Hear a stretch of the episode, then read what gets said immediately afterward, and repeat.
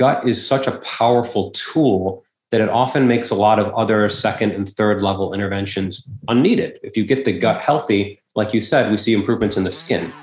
Or in our patients with arthritis or autoimmune arthritis, we see joint pain going away, right? So we see anxiety, depression, thyroid, uh, cholesterol. I mean, the list goes on and on for things that we see get better on a daily basis when we really focus on the gut. Insanity is doing the same thing over and over again and expecting different results. But if you're ready to level up your life and get results that truly matter in your health, business, mindset, and relationships, then this is the podcast for you. Welcome to Shear Madness, where we have unscripted, real conversations with the world's top athletes, entrepreneurs, and coaches. Discover real world and tactical advice from the best in the business. Let's go. Hey everyone, and welcome back to another episode of Shear Madness. Today I got Dr. Joe Mather on the show here today. He is a medical doctor at the Ruscio Institute for Functional Medicine, where they specifically focus a lot on the gut microbiome and overall gut health, which, as you guys know, I am incredibly passionate about when it comes to reaching our optimal level of health. Dr. Joe uses an integrated approach of both natural and conventional medicine to help you heal while also taking the time needed to get to the root cause of your health issues. Dr. Joe, welcome to the show today. Thank you so much, Rachel. I love talking about the gut, and so I'm eager to jump right in with you. Yes, we're going to nerd out on all things gut health here today. I've had a few experts come on my show that I've gotten to really go into different rabbit holes with. Um, but I think you are the second functional medicine physician that I've had on the show, the first being Dr. Kenneth Brown. Not sure if you've heard of him before in his work. I think he he is he the the GI doctor who formulated Atrantil. Atrantil, correct? Yeah. Awesome. Yeah, he actually figured out a lot of my gut issues that when I was experiencing everything and before I even got into functional medicine. So he does a lot of awesome work with SIBO, being more on the gastroenterology side. Yeah, um, absolutely. Um, but I'm always super passionate about learning what your story is with yeah. getting you into gut health and the gut microbiome and even functional medicine to say that. Um, for me, I actually came from the bodybuilding world. I was a fitness model for quite some time. And I ended up dealing with a ton, a ton of gut issues that no Western medicine doctor could really get to the root cause, yeah. to the root cause for. And I pretty much got to the point where even one physician wanted to even do a full colectomy on me with how severe my gut issues became and the motility in my gut completely coming to a halt. And needless to say, it all really winded up coming down to a gut microbiome issue. So once I was able to finally address the bacteria issue in my gut, leaky gut, and really take more of a root cause based approach, you know, everything in my life massively, massively improved. But is there any particular story uh, that got you more into gut health and functional medicine? It was really just curiosity. I, I, at the end of my medical training, I remember being a, a, third year resident in family practice and looking at my, my day of clinic and realizing that my patients weren't better. So mm. here I was having spent all this time and effort to get through medical school and do family practice and learn from some awesome doctors and just feel like I, I didn't have the tools to really help my patients get well. Mm-hmm. And so mm. that's kickstarted the journey into functional medicine. And I basically was just casting around for, for what is going to actually move the needle to help my patients. And as you know, the gut is one of the largest levers we can pull to help our patients get better. So mm-hmm. uh, after some some time uh, drifting in the wilderness, I found uh, my friend Michael Ruscio online, and uh, I realized that he had a lot to say and a lot of good information. And uh, I attached on and followed him and uh, harassed him until he taught me what he knows, and now I'm his medical director. So yeah. it's been a, a really fun ride. Yeah, that's awesome. And it's, it's, so interesting coming from like the Western medicine world, right? And just really realizing like, okay, we need, we need more. We really do need to figure out what the root cause is instead of just giving a bunch of band-aids out, which I'm never against medication by any means. Yeah. Um, but I am definitely for figuring out the root cause with what is going on there. And I think especially when it comes down to a lot of these chronic health issues, IBS, autoimmune conditions, even things like anxiety, depression. This is when we typically rule out anything major and then just slap someone with a label like IBS, um, anxiety, depression, based based basically off of just symptoms in of itself. And then it's very disempowering because people really stop looking for answers and they just spend the most of their life managing their symptoms. So i'm i love the work that you guys are doing. And i also love that you take more of a gut centric approach first and foremost because i know that's where a lot of um, disease really does begin. Um, it all begins and ends in the gut. So let's talk a little bit about here just your philosophy on gut health and why gut health is even even important at all. For us, we're looking for how we can help patients get better the quickest with the least amount of expense, with the least amount of mm. fuss. We just want our patients to come in and, and do well. And gut is such a powerful tool that it often makes a lot of other second and third level interventions unneeded. If you get the gut healthy, like you said, we see improvements in the skin. Or in mm-hmm. our patients with arthritis or autoimmune arthritis, we see joint pain going away, right? So we mm-hmm. see anxiety, depression, thyroid, uh, cholesterol. I mean, the list goes on and on for things that we see get better on a daily basis when we really focus on the gut. So for, for us at the Ruscio Institute, and I say us, it's, it's Michael Ruscio, myself, and now we've grown mm-hmm. to two additional practitioners. We're all using this gut-based lifestyle model to try to get our patients better as quickly as they can because the we see we see integrative and functional medicine while being brilliant and, and amazing at innovating and having people mm-hmm. understand that you can't just put on run around putting band-aids on yeah. symptoms. You have to go deeper to get them better. That model, unfortunately, has shifted to this place where people are going in to see an integrative and functional medicine doctor, and they're leaving with $8,000 worth of lab work. Mm. They're leaving with 16 supplements. And that's just got to stop. It's just inefficient, yeah. inelegant care that's harming patients, right? And so, what we're trying to do is, is just kind of take a step back and say, how do we just get our patients better with the least amount of fuss and worry so they can mm-hmm. get back to their life? And again and again, if if you miss the gut, you're, you're missing one of the major opportunities to really heal and optimize. Yeah. that, that's kind of the backstory for why we focus so much time and love yeah. on the gut.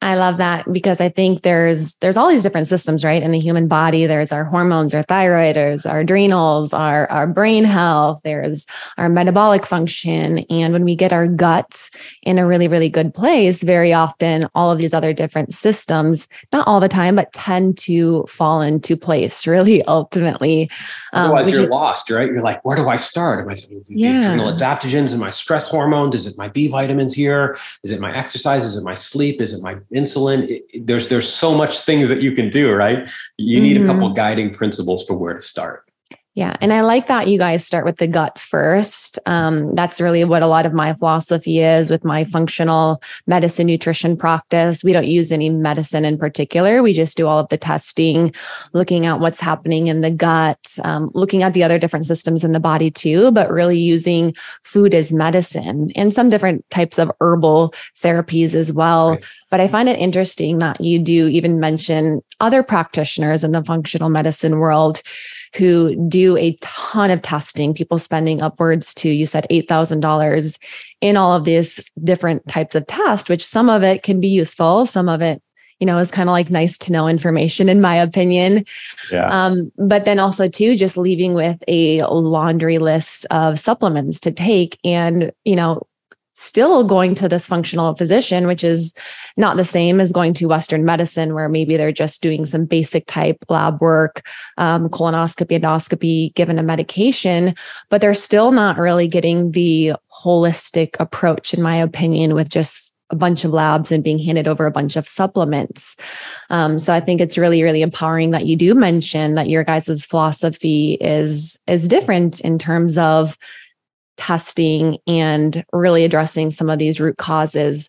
What kind of testing do you guys find the most useful with your clinic? I'm going to answer it a little different way because we've actually gone to a model where upfront we do very little testing, with okay. exceptions. And we find that because we find that generally speaking, the more testing that's done, the more distraction there is from working on mm. the big issues that are going to get someone better. And so often we'll do no testing on the very first visit. There, are low hanging mm. fruit, obvious solutions that just need to be implemented. And if I say, okay, go do a breath test and a stool test and have your blood work done, and maybe we should think about heavy metals, or maybe there's a mold toxin mm. test that we want. If I do that, all of a sudden the patient's so overwhelmed that yeah. we're not getting into the meat of the recommendation when we're trying to improve their sleep. We're having mm. them work through a therapeutic trial of a diet, or getting some of the most evidence based effective treatments on board, like mm. comprehensive probiotic therapy. So we're shifting more and more to, to de-emphasize the laboratories, mm. particularly the ones that aren't aren't validated. There, there are a lot of interesting tests out there, but mm-hmm. it doesn't necessarily tell a good clinician how to treat. And I think that this is one of the things we need to get better at in terms of uh, the field of, of, functional medicine. There's a time and a place for these tests. Yeah. But they're usually after you've done some initial work. If you're still having troubles, you may want to look back. Am I missing an amoeba that's really out of place? Am I missing candida overgrowth that wasn't mm. obvious at the first? Am I missing a parasite? Those are those things are not as common, right? And so you don't want to lead with that. You want to do mm. the fundamental treatments first, then pivot over to the lab. And look, it, it saves the patient money it, it makes the whole process easier and simpler. And so that, that's generally our, our philosophy. Yeah. If, you, if you want to ask specific questions about labs, I'd be happy to, to go into detail, but that's generally what we do these days. Yeah, that makes sense. And actually, with all of our clients that we work with, we start with nutrition first before we get even some of the Good. lab testing back. And nice. what's so interesting, we'll even still get clients who, after their entire first month of doing all lifestyle, different therapies, um, working a little bit on their nutrition, they're like, Oh, I haven't started anything yet because I was waiting for my labs to come back. And we're like, Well, we're going to go back now to month one. I know. And we're going to exactly. get started with all of that. So, you know, there's, there, it just it just became just so obvious when, when, I think you have the right tools in place, a patient gets better quickly. Mm-hmm. There's usually not this big rigmarole. Yeah. The bloating, the heartburn, the nausea, the dyspepsia, that constipation, all that goes away, right? So th- there's nothing more rewarding than having you know just taking a patient and saying, okay, low FODMAP diet, we're going to give you our comprehensive probiotic protocol. Mm-hmm. Come back in five weeks, and so many times they're better yeah. And if you had spent, you know, the time spending two thousand dollars on some functional tests and they were better already, you know, you just missed the boat. And it, uh, so yeah. again, the, the, it comes back to. I'm so glad to hear you say that you're focusing on on the lifestyle first and foremost. Yeah, a lot of people do love all of the testing. And we even get a lot of people who've worked with all the different gastroenterologists, the dietitians before, and they they really need the testing. And we find out things like you mentioned, candida overgrowth, or they have, you know, just a massive amount of dysbiosis, heavy metals, and even different things like that. But still at the end of the day, the tests is only information. We have to make all of those dietary changes. We have to make some of the lifestyle changes, work on sleep, because those are really, like you said, the lowest lowest hanging fruit when it comes to getting Absolutely. our gut in a really good place ultimately. So let's talk a little bit about IBS. Um, and I'll tell sure. you my opinion on IBS, but I consider it to be a trash can diagnosis. Um, and, and that's just because, right, IBS is not really a diagnosis, it's just an accumulation of symptoms. And there are a lot of different potential root causes as to why someone can develop IBS, right? Um, it can be bacterial overgrowth. It can definitely be sometimes like a parasite. It can be so many other different things that cause someone to develop IBS. It can be stress, right? Our, we're just stressed out all the time, and that's negatively affecting our digestion. Um, but what would you say are some of the most common root causes of IBS that you see in your clinic? Such an interesting question because I remember when I first uh, was done with my medical training, I, I, really didn't have any good options to treat this, and so I didn't mm. see good good results. Um, the, the, very first one that people I think under underappreciate is SIBO, small intestinal mm. bacterial overgrowth, and this is approximately forty to fifty percent of IBS cases tend out to have SIBO. There are some estimates that are up to 80. I don't think those are accurate. I'd say somewhere around half. And the, the deeper question is to me, SIBO is also, I won't say trash can diagnosis. It seems, it seems a little bit too harsh. Um, but I think the, the better question is when someone has SIBO, then why do they have SIBO? Because that's what truly yeah. gets you closer to fixing that as quickly as possible. But irritable bowel syndrome is a huge percent of the population these days. And it's it's sad because there are very easy treatments here that, that make a big, big difference. Yeah. And while IBS, you know, doesn't make you live less, it doesn't necessarily give you a higher rate of cancer or make you die sooner. It just destroys the quality of your life. For sure. The abdominal pain, the bloating, constipation, diarrhea, these are absolutely miserable things. Mm-hmm. And so we're happy. We love treating it because it, it, it's kind of our, our bread and butter and, and we see great results. Yeah. Yeah. And just so you know, I don't think SIBO is a trash can diagnosis at all. Um, I totally agree with you with most cases of IBS um, coming from things like SIBO or other type of bacteria imbalances in the gut. And that's mm-hmm. why the FODMAP diet is so effective, right? As it removes Absolutely. a lot of those food sources. 100%. Yep. yeah, definitely. But IBS, right? Saying like, I have an irritable bowel syndrome and then being stopped with a label. And I know for myself, when I went to, you know, just a lot of Western medicine gastroenterologists, it was. You can have an antidepressant or you can have fiber. Oh, I got I got all of it. I got the antidepressant. I got here take some more fiber. I got a prescription based laxative, and then it was like here come back to me in you know six months and see if you're better. Well, I continued to get worse and worse and worse, um, and no one really at the time was talking about SIBO. They talked about maybe probiotics, and I know I got sent the the general Align probiotic that you get at the pharmacy. Is like, hey, take this. This is going to fix all of your gut issues. Take these laxatives. Um, but SIBO really, really does impact your quality of life or IBS if you have any kind of gut issues. And I know that from my personal experience, um, all I could focus on was my gut and I was depressed. I had anxiety. Um, I couldn't focus in my work. My relationships began to suffer. So, a lot of the clients who do come to us, like it's not just about, hey, I'm a little bit bloated or I can't go to the bathroom. Like it literally affects every single area of your entire life. Your quality of life is massively, massively, eh, you know, impacted. And I think unless you've dealt with gut issues yourself, it's really even sometimes hard to understand that um, overall. But kind of going back to SIBO, because some of my listeners actually probably most of my listeners know what SIBO is, but let's just break it apart a little bit. What is sure. SIBO and how does SIBO really begin to develop? Because I think it's important for people to understand, especially if you're someone who is dealing with gut issues. It's very likely, you know, as he said, 50% of cases with IBS tend to come back to having bacteria overgrowth in your gut or SIBO. SIBO stands for small intestinal bacterial overgrowth.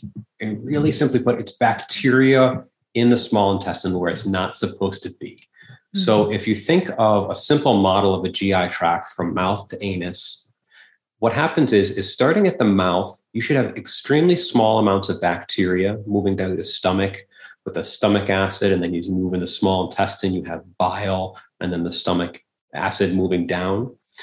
You have increasing amounts of bacteria as you go farther down the GI tract, right? Mm-hmm. So you mm-hmm. should have very little bacteria in the upper part of the small intestine. And then as you get closer to the large intestine, you have more and more bacteria, right? This is what a normal GI tract is set up. That's how the normal microbiome is. It's not that it's sterile, but the upper part is very, very few bacteria. Mm-hmm. SIBO occurs when the intestinal health of that early part of the small intestines becomes damaged and allows the promotion of bacteria that really shouldn't be there. Those bacteria then are like along for a free ride. So they're able to eat the food you eat, ferment the, the sugars that you eat, and cre- create all of that intestinal inflammation, bloating, and stool irregularities that we see. So, from a very, very conceptual place, SIBO is just bacteria in the early part of the small intestine where it's not supposed to be. Yeah. And that's what causes a lot of the bloating, the distension, because these bacteria are eating basically all the foods that you're eating, specifically different types of carbohydrates. They're producing gas, and then that gas is causing For some people, constipation, especially if it's methane producing, um, if it's hydrogen producing, some people can get diarrhea. But altogether, we end up looking like we're six months pregnant at the end of every single day, yeah. which is not fun, nor no is fun. the the brain fog and all of the other symptoms that tend to go with it as well. So when we get SIBO, we have bacteria in the wrong area of the gut. Um, how does this begin to happen for people? What are some of the root causes for developing SIBO in the first place? 95% of your body's serotonin is produced by the bacteria that resides in your gut. And this explains why, when my gut was a wreck, or when clients come to work with me at Rachel Shear Nutrition, they don't just suffer from things like bloating, constipation, diarrhea, but they also have symptoms of anxiety, depression, and brain fog because our gut and our brain are highly interconnected. And as Hippocrates says, all disease begins and ends in the gut. And this is the exact reason why I am so passionate about taking a functional, root cause based approach for any chronic health condition gut issues, mental health illness, autoimmune conditions, stubborn weight loss, you name it. Me and my team do a comprehensive analysis looking at all these different systems so we can test instead of just guess and then develop a customized nutrition plan and protocol to address these root causes and balances in the body and restore function. If you want to book a free 30 minute call with anyone from my team, click the link in the show notes or visit rachelshear.com. So there are a lot, and we'll just kind of run through a quick, uh, quick summary. Uh, so for many patients, it's an inappropriate diet. So it's a diet mm-hmm. excessively high in processed carbohydrates, which is kind of like the, the junk food, uh, and the bacteria love it. Mm-hmm. They just eat it, uh, and it promotes their growth. And so that's that's one. Uh, for many patients, it's uh, poor circadian rhythms, bad sleep, mm. which has the secondary effect of lowering stomach acid and lowering the efficiency of your bile output. That mm. in turn, the stomach acid and the bile, like I mentioned, should be cleaning out the small intestine, right? And then when you lower that ability, you lower one of the natural defenses against the bacteria and you allow that bacteria to grow. How does, so I'm going to stop you there. How does poor sleep lead to low stomach acid and low bile flow? So it has to do with the balance between the sympathetic and the parasympathetic nervous system. One of the, the biggest upregulators of the fight and flight sympathetic is a lack of sleep. So the body is mm-hmm. extremely mm-hmm. exquisitely sensitive to am I getting enough rest to repair and heal my body? When it's not, you see that sympathetic nervous system activity jack up and it mm-hmm. lowers the parasympathetic nervous system as, as, part of that activation. So to, to talk about that activation, when I used to work in urgent care, I would see patients come in and they'd have a blood pressure of 200 over 100. About 80% of the time, I'd be like, Well, did you sleep last night? And they're like, Oh, well, no, my mom was in the mm. hospital, or I was up all night writing a paper. And so that was just enough to really just jack up their nervous, their mm. sympathetic nervous system and slow down the parasympathetic, which is the, the arm of the nervous system that helps promote the motility through the gut, mm. activating the secretions, activating the digestive repair, right? So, so that's yeah. the main way that it happens. Yeah. And so, so makes- sleep is one of those under missed pieces when someone's mm-hmm. coming in with with advanced GI disease. Um, particularly those people who already I'm on probiotics. I've already tried, you know, HCL. I've already done a low FODMAP mm-hmm. diet. I did that berberine stuff from the integrative doctor, and I'm still just struggling. Sleep is one of the first places I'll, I'll, I'll really think: is this person mm-hmm. sleeping adequately to help their gut heal? Mm, there, the causes of C will go on and on. Yeah. So, uh, do you want to keep going, or do you want to dive more into sleep, or? Yeah, just some of like the big, big root causes. Ultimately, like you've mentioned, diet. You've mentioned sleep. Um, I definitely understand how when we get into more of that fight or flight state how our digestive system shuts down motility can come to a little bit of a halt or at least slow down in the body um, but I, I love that you mentioned even too, like our our bile flow and our stomach acid are also Absolutely. very negatively mm-hmm. affected because a lot of us will just focus on, you know, I'm going to take a bunch of probiotics and supplements, and we don't really think about sleep very often. Is much I, mm-hmm. I probiotics are among my favorite things in the world, but um, there is a case where a probiotic itself may be a band-aid if you're missing a sleep issue right mm. if you're me- meeting a chronic stress or an emotional health problem then th- this the probiotics will absolutely help and i'd love to talk about those in more detail uh, in a bit but yeah we just want to make sure we're getting to the deepest level cause possible yeah. so we got Another, diet the, sleep we got diet crappy diet we got crappy sleep yeah um, we can see medications. So things like proton pump inhibitors, we know mm-hmm. increase the risk to, to, a smallish degree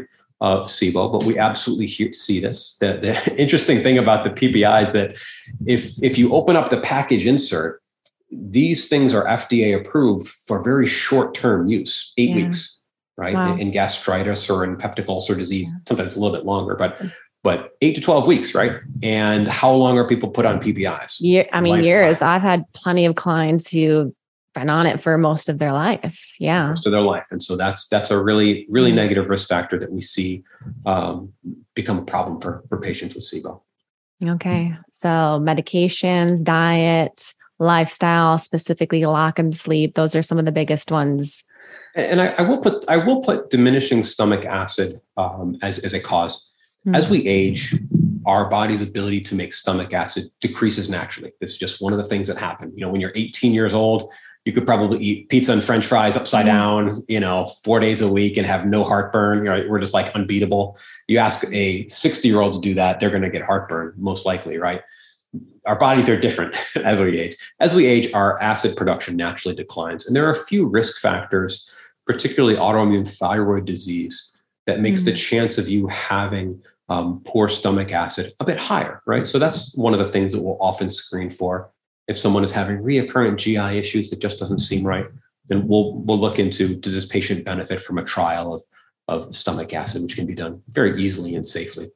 Yeah. And if you notice, you guys, he mentioned acid reflux, but specifically pertaining to low stomach acid um, instead of producing too much stomach acid. And I think that's very often missed as well as people experience a lot of this reflux like symptoms. And immediately this is when they they get put on something like a proton pump inhibitor, or maybe they end up loading up in a bunch of Tums or antacids.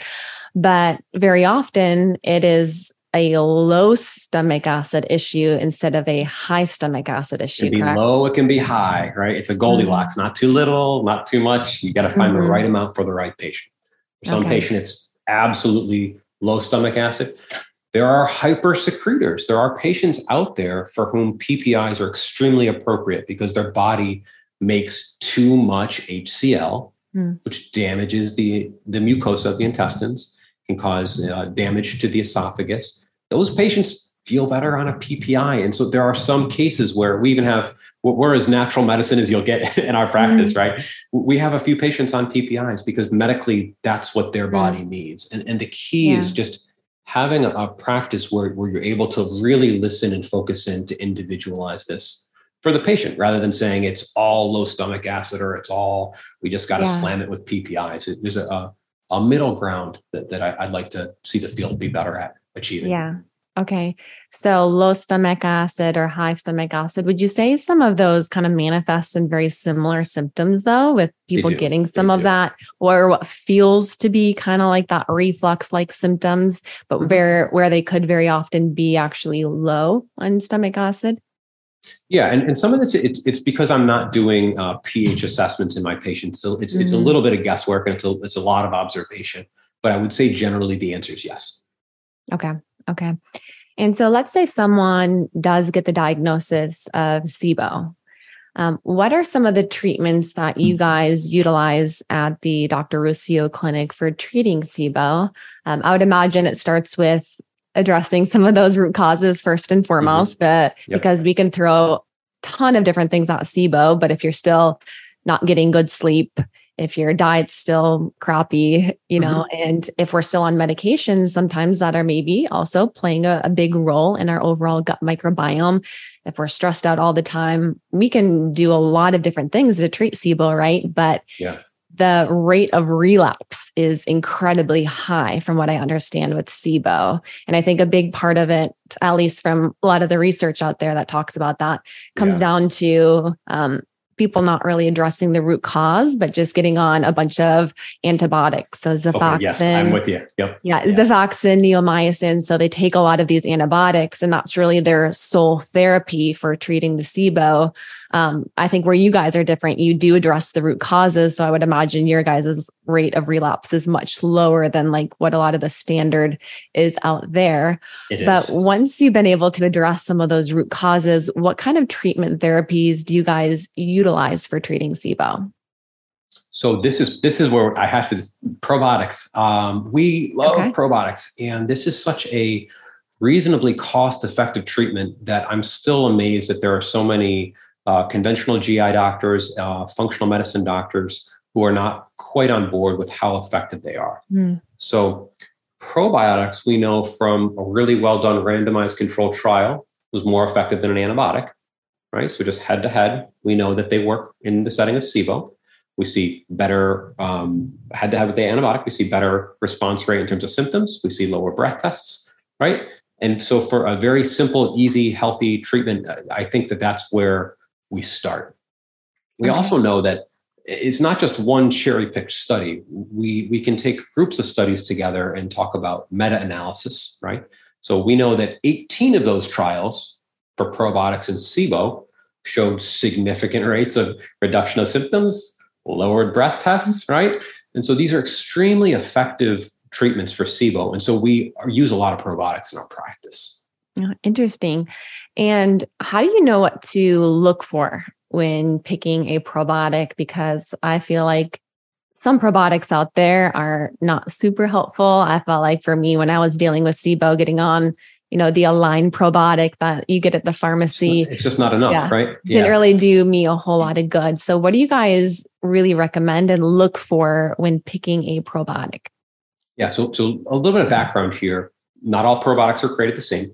But generally, what, what you're looking for are a large diversity of species. So there are some schools of thought out there that we can micromanage by pick and choose the strain and to get a clinical effect. That doesn't work.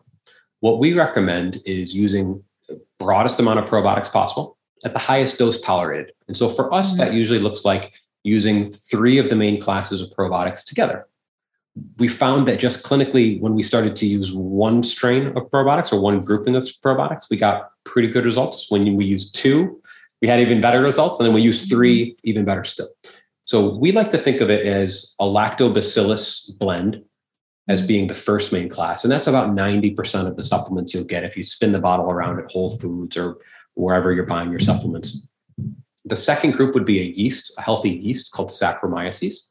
Mm-hmm. And the third is, are the soil based species. So we use all three at once and we get great results. And so that's our preference. We, um, in terms of what to get, um, if you would go to uh, our, our store, right, we have a Dr. Ruscio store. Uh, you can see each of those products up. So you can see the type of, of species that we like to use in the clinic. Mm-hmm. And uh, so three in one uh, triple probiotic therapy is what we use a lot we're we're excited to be publishing some research on the effectiveness of triple probiotic therapy uh, in SIBO itself. So we have some really good uh, preliminary data that we're working on and uh, hope to publish in the next six months. So we see it work clinically. Yeah. We think that there's a huge base of medical evidence for it. It's inexpensive, it's safe, and probiotics work for a number of reasons. So we we love it and we start there. Yeah, I I think that's really fascinating that you mentioned probiotics because I know there's so many different opinions out there about mm-hmm. probiotics. Um, I know I've spoke with another functional medicine physician who said, you know, sometimes if you're dealing with SIBO, adding in probiotics can be adding more fuel to the fire for some people. I, I would um, strongly push back against that mm. thinking. Mm-hmm. There, there's kind of this easy this easy train of logic that if the problem is too much bacteria in the small intestines, you can't give probiotics to the small mm-hmm. intestine. I think that's based on a misunderstanding of how probiotics work. Whereas probiotics are working, to my understanding, not just to colonize the gut, that may be a, smaller part. Most mm. probiotics lack the adhesion molecules to actually stick and remain on the gut for more than a short period of time. But they do act as antimicrobials, and they do act in a way that changes the function of the immune system. And that might be the most important way that a probiotic achieves an effect And so we we think that you know when there's an opinion out there like we shouldn't use probiotics, there's usually a reason if someone has a poor response to a probiotic, and you just have to mm. solve that rather than blame the probiotic itself. Yeah. And when you have 18, you know, 18 studies and a meta-analysis showing that they improve symptoms in SIBO, I, I think that should be the first thing we pay first attention step. to, the first step, right? Um, and uh, does any of that interest you in terms of a, a deeper dive, or uh, we leave it there? Yeah, no, I I think that is awesome, and especially people looking for a probiotic. And one, I think everybody should be on a probiotic. There's really four big supplements I talk about. Everybody should be on probiotic, a omega-3 fish oil, vitamin D, and then, you know, a good quality multivitamin. And a lot of the rest can definitely be tailored to each person individually. So I know it's yeah. great for my listeners to hear about what to really look for specifically. Um, would you say that type of a probiotic, so let's say one that is high in lots of strains of lactobacillus, and maybe we have some Saccharomyces boulardii in there, then maybe a soil-based type uh, probiotic intertwined. That's the one that you're talking about. Would that be something that would be beneficial for you know just overall general health or would that be mainly used just for the treatment of sibo in particular? I used to be in that camp and i've softened a bit.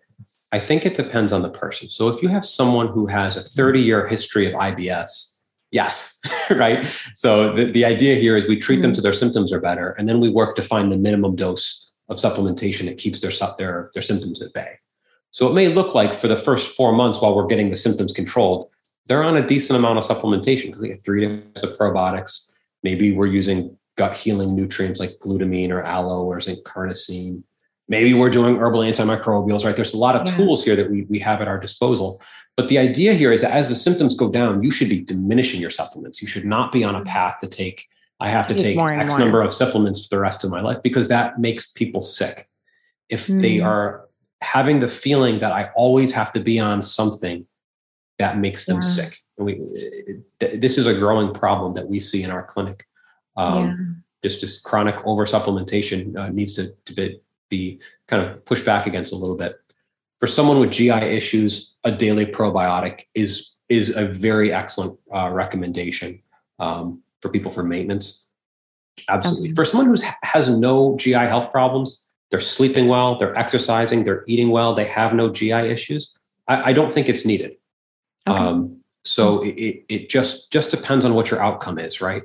If yeah. we know that probiotics improve anxiety and brain fog and blood sugar and cholesterol, but it, it, so for example, we know it's just a couple points on, on the the LDL from a probiotic it may be that that's not the best use of your time and energy is, is to, mm-hmm. to shave off a couple points on the LDL with a probiotic. Maybe you want to look back at optimizing your exercise schedule or your sleep routine or your diet. Okay. So if you got those nailed in, then it's then it's an option. But I think the field needs to get away a little bit from just the you need supplements to be healthy. Okay. So maybe not needing a probiotic with every specific scenario, but um, we can get a lot of probiotics through food as well too definitely and i think mm-hmm. that should be our our first choice and anytime we get on any kind of a supplement we want to pair it food, pair it with a kind of supplement um, because we can't expect the supplement to really do all of the work. It's kind of like taking. They're called supplement, yeah. supplemental, right? For a reason. Yeah, su- supplementing the diet there. But I, yeah. I find that very helpful with what you mentioned about about probiotics in general, just because I think there's a lot of different mix information out there about when it comes to who needs a probioc and should I be on one? Is it necessary? And I think a lot of my listeners tend to have gut issues. So it's probably good for probably, you to get on some kind really of a good idea to be yeah, on a broad spectrum blend. Yeah. yeah, to get on a good broad spectrum probiotic. But I also think it's good to really differentiate um, between gut healing and overall gut health as well too. And I think a lot of the people who need like more of these supplements, like you've mentioned, whether it's going to be antimicrobial protocols or they're getting on a, you know a few different probiotics um, there's someone who's more in a gut healing type phase. Mm-hmm. And sometimes we tend to mesh gut health with overall gut healing. Um, and gut healing can sometimes be a lot more restrictive. There can be a lot more supplements because what we're trying to do is we're trying to get the body back to a place of more maintenance and overall health versus gut health, in my opinion, is more like a maintenance lifestyle. It's like the person who's just in a good regimen. They're sleeping good, like you said. They're eating healthy most of the time. They have a good amount of fiber in their diet, um, a little bit of a, a good range there with the type of foods that they're picking from. And that person may really fall into the category of, hey, I just want to work on my gut health a little bit there. Um, but I don't really need to do like this massive gut healing protocol ultimately. So I think it's really good for anyone who's listening is kind of thinking of which one you may really fall into. Um, gut healing is going to be a lot more in depth. And with the diet and supplements versus gut health, we definitely want to minimize a lot of those different things and not have to be on a laundry list of supplements all the time, ultimately, there. Let's talk a little bit about diet, if you don't mind, because I heard you sure. mention two diets so far um, the elemental Uh-oh. diet and yeah. the low FODMAP diet. And we've talked a little bit about how probiotics are really, really essential, addressing the root cause with lifestyle. Um, but what types of diets do you find most effective for treating people with IBS or even SIBO? So I'd love to talk about the elemental diet and the low FODMAP diet a little more, but I'd love to be able to just take one step back first in just the same principle that I talked about with the supplements that you use, or maybe more supplements at the beginning and then peter out. That same principle really needs to happen with diet too. So I, I don't want people to have the idea that they that because I talk about the low FODMAP diet, that they should be on a low FODMAP diet forever. Mm-hmm. It's a restrictive diet, and it's not healthy to restrict your diet, all things considered. Mm-hmm. Some people need to. Some people's GI systems, their motility, structural issues that they have mean that they just can't tolerate fiber. They can't tolerate mm higher fiber diets. So they are going to need to restrict to reduce symptoms at a baseline. But for the average person who, who may be struggling with SIBO or IBS, we like to use these diets in the short term, say four to six months. And then as we're healing the gut, their food tolerance should increase naturally. We see it all the time, right? So although they may need a diet like a low FODMAP diet initially, the goal is to get them to a more relaxed version, a more expanded diet later. Because the problem we're seeing is we, we tend to see patients who, who have struggled even after seeing other practitioners. And so we're seeing increasing numbers of patients coming in on six foods, mm-hmm. right? Extremely limited. They're fearful of food. They're worried about food. They're worried yeah. about oxalates and salicylates. They're mm-hmm. worried about the, the grams of FODMAPs. And they they are sick because of that worry, at least in part. They're sick from a GI perspective structurally, but then that limitation causes its own set of problems. So we need to get better mm-hmm. as a mm-hmm. field of right diet for the right time and continually work to expand does that make sense? And does that resonate with oh, what you No, 100%. Um, I've had so many clients who come to work with us and they've been on a low FODMAP diet for years. And I'm, I'm a big fan of low FODMAP diet. I put a lot of people on a low FODMAP diet Fantastic. when we're in that gut healing phase side of yes. everything um, where we need to restrict for a short period of time in order to restore balance and do some healing where a body may not tolerate a good amount of those carbohydrates because we have bacteria overgrowth and those are going to be food sources for the bacteria. Exactly but right. I always say it's a disservice to put someone on a low FODMAP diet and then just leave them there and be like, oh, oh my gosh, I fixed all of your gut issues. You're good to go. yeah. And then sooner they we can do better. Exactly. Yeah. yeah. Then they learn over time, like, oh my gosh, I can eat less and less and less and less. Um, so really it should be something that is short term. I 100% agree with you. And then we need to address the root causes and maybe get on some kind of a therapies for some people who are dealing with things like SIBO, um, especially depending on how severe it is.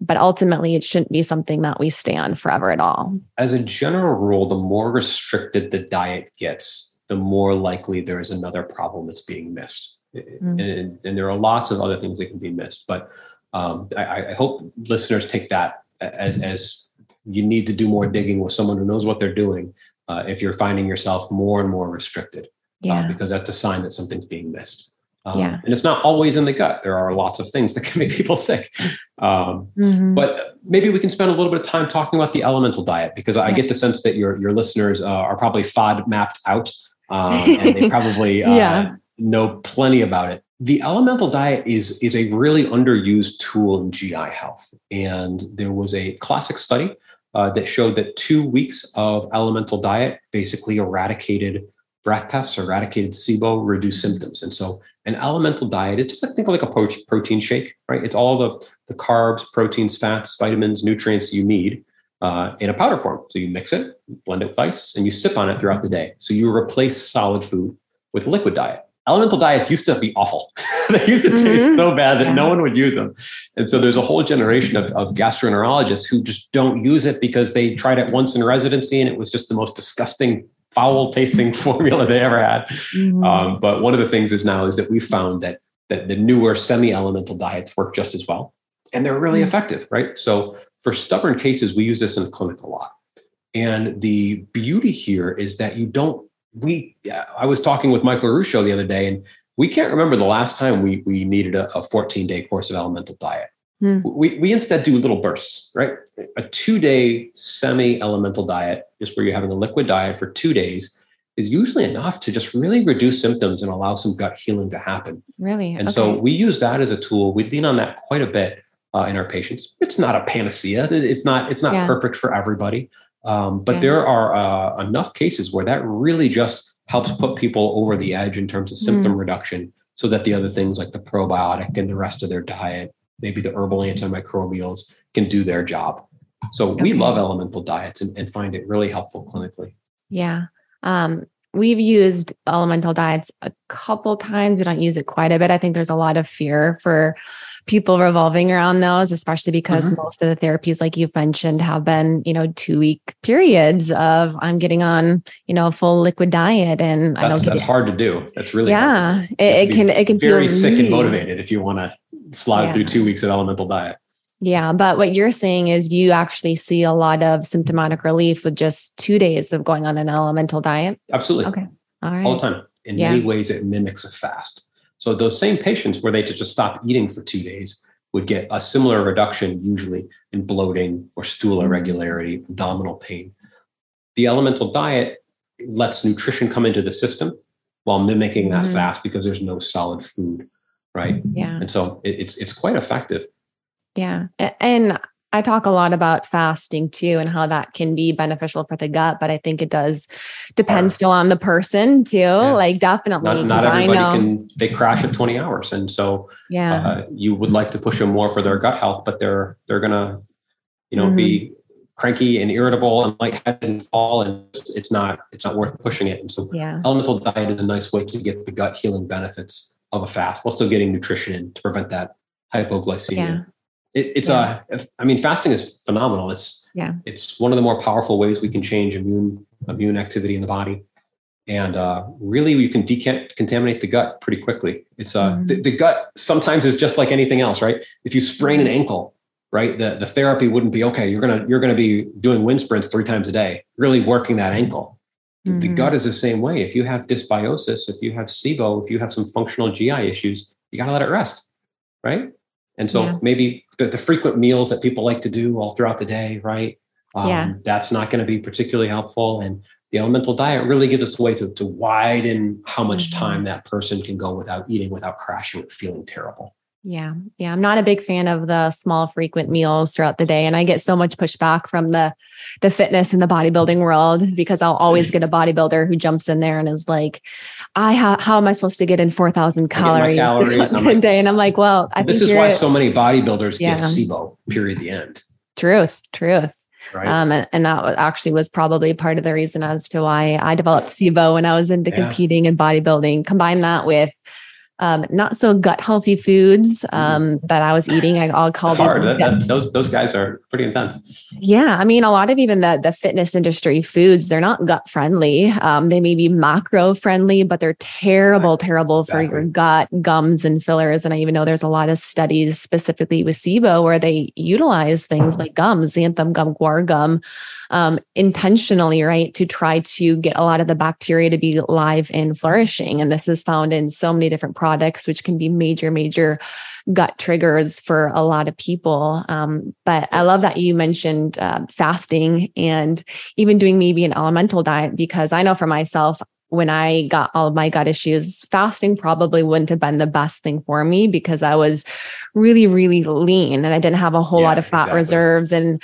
my mm-hmm. nervous system was already quite dysregulated along with my blood sugar. So for me, probably doing a 24 up to even a 36 or 48 hour fast wouldn't be very feasible. Um, where sometimes some of my clients who maybe are more insulin resistant, they do very well with getting them a bit more fat adapted and then moving them into doing a little bit more of a, an extended fast and they get kind of double benefits with lowering their blood sugar, but also yeah. too, they get the benefit of giving their gut a rest and increasing a lot of that migrating motor complex in their gut to really help clean it out ultimately.